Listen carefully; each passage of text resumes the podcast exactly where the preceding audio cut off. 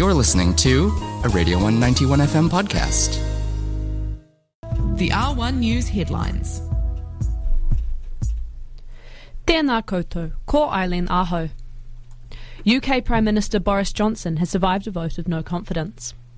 Last night, New Zealand time, a vote of no confidence was issued against Conservative Prime Minister Boris Johnson, meaning that the 211 MPs in his party would vote as to whether they wanted him to stay as leader of the party and thus Prime Minister. 59% of MPs voted in Johnson's favour, with 41% voting for his removal. Johnson and his supporters within the Conservative Party are calling it a clear victory. However, those who voted against him, as well as opposition politicians, are still calling for Johnson to go. Technically, Johnson is now safe from being ousted for another year. However, former Conservative Prime Minister Theresa May stood down six months after only 37% of her MPs called for her removal in a vote of no confidence. The vote follows findings that Johnson broke COVID 19 lockdown laws that he had created after hosting a party at 10 Downing Street whilst restrictions were still in place, alongside concerns about his leadership abilities and popularity with the public.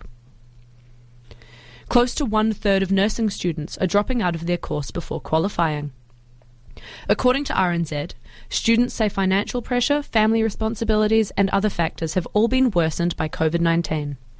The rates are higher for Māori and Pasifika nursing students, pushing the push for a more diverse health workforce under pressure. The Prime Minister says work is underway to reduce the nursing shortage in the healthcare system, which she says is a global issue. Sky Television is in discussions to buy MediaWorks. MediaWorks owns around half of New Zealand's commercial radio stations and is a major advertising business. Sky Television shares have dropped over 7% since the announcement this morning. Sky will need approval from shareholders for the deal to go ahead.